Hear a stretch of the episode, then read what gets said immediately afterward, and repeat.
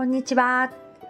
洋服作家のコモフです。今日もご視聴くださりありがとうございます。コモフのおしゃべりブログでは40代以上の女性の方に向けてお洋服の楽しみ方と私のブランド運営についてお話しさせていただいています。今日はですね、コンセプトについてお話しさせていただこうと思います。まあ、コモフのコンセプトはあの40歳から始める天然素材のお洋服ということで、あのコンセプトを決めてねそこに向かってというかそこからあの私は始めていこうっていうことでブランディングをしてきたんですがここに来てブランド力が弱い、うん、そこをすごく感じているんですよね。でブランド力が弱いっていうことはコンセプトが弱いっていうこともあるしいろんな、あのー、ことが、まあ、想定されるんですけどまたね一からコンセプトブランディングっていうことを今ね勉強しています。はい、でいろんな方のあのお話を聞くっていうことでやっぱりあのコモフとして何が足りないのかなっていうこととかお客様がねどういう風になれて何が幸せなのかなっていうこととかいろんな要素からコモフのお洋服を見つめ直していこうっていう風に今あのー、新たにまた勉強を始めました。うん、でその自分として、うん、まだまだブランド力が弱いっていうことは、まあ、どういうことかなっていうふうに考えた時にコモフっていうブランドはこういうものを作っているっていうこととかあとはあのお客様に対してどんなものをあのご提供できるのかっていうところが、まあ、まだまだ弱いなっていうことを、はい、感じたんですよね。うん、であのコモフの洋服の中で今まで主力商品だったものっていうのがリネンのキュロットスカートでしたもうここ10年ぐらいもう本当にキュロットスカートを履かれる方が多くてずっとあの主力商品として作ってきたんですがあのお客様のあの生活スタイルがまた時代とともに変わってきてこうキュロットスカートよりもこちらがいいっていうような新たなあの主力商品があの出始めてきたんですよね。でもまだあのそこが主力にはなっていなくてこうどれが主力になるかなっていうことを模索しているあの今段階かなっていうふうに思うんですよね。でその中であの主力になっていかないっていうのはお客様に対する、まあ、メッセージが足りないのかなっていうことも思ってあのいろいろねあの私の中で考えていて昨日もねあのスタッフのお友達とも相談してリネン服専門ブランドっていうものを私は原点に帰ってやっていこうっていうふうに思っていたんですけどいろんなお客様と出会う時に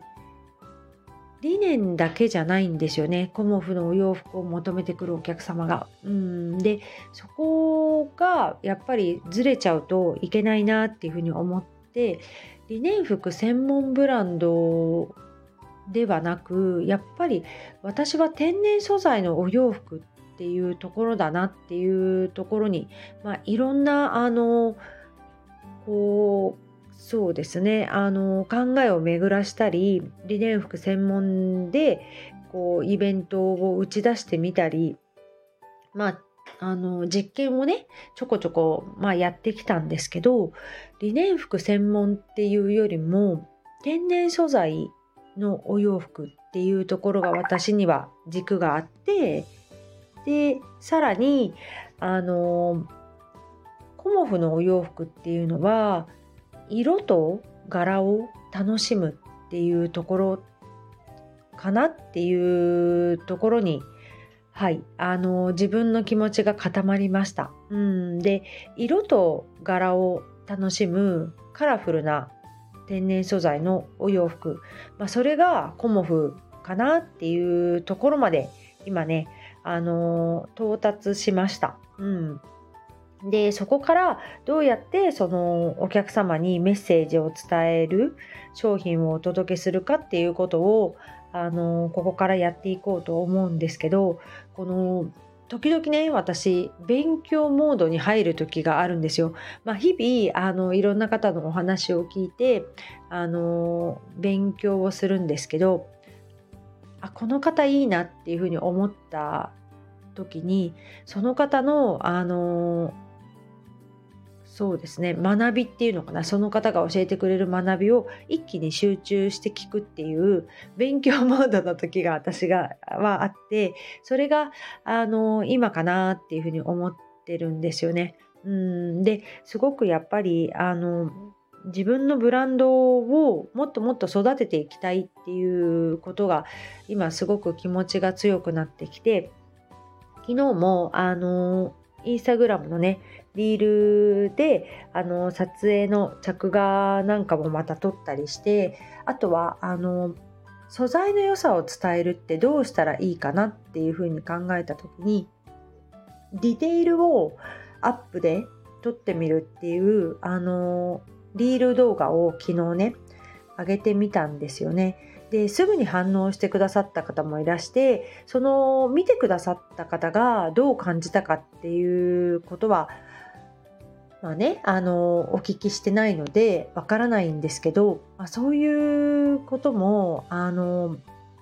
やってみたらどうかなとか、まあ、コモフのね、あの最新のインスタグラムを見ていただくとディテールが映ってるあのリールがあるんですけどそうするとより素材感が見えるかなっていうことであのスマホのカメラではなくねあのいつも撮ってる一眼レフのカメラで、まあ、ちょっとあの素材感が出るような商品撮影がねうまくできるようなあのレンズに変えてあの撮ってみたんですけどまあいろんなねあのやっぱり実験もいろいろしていてこうお客様に伝えていくっていうことをあのこれからもやっていきたいなっていうふうに思いますし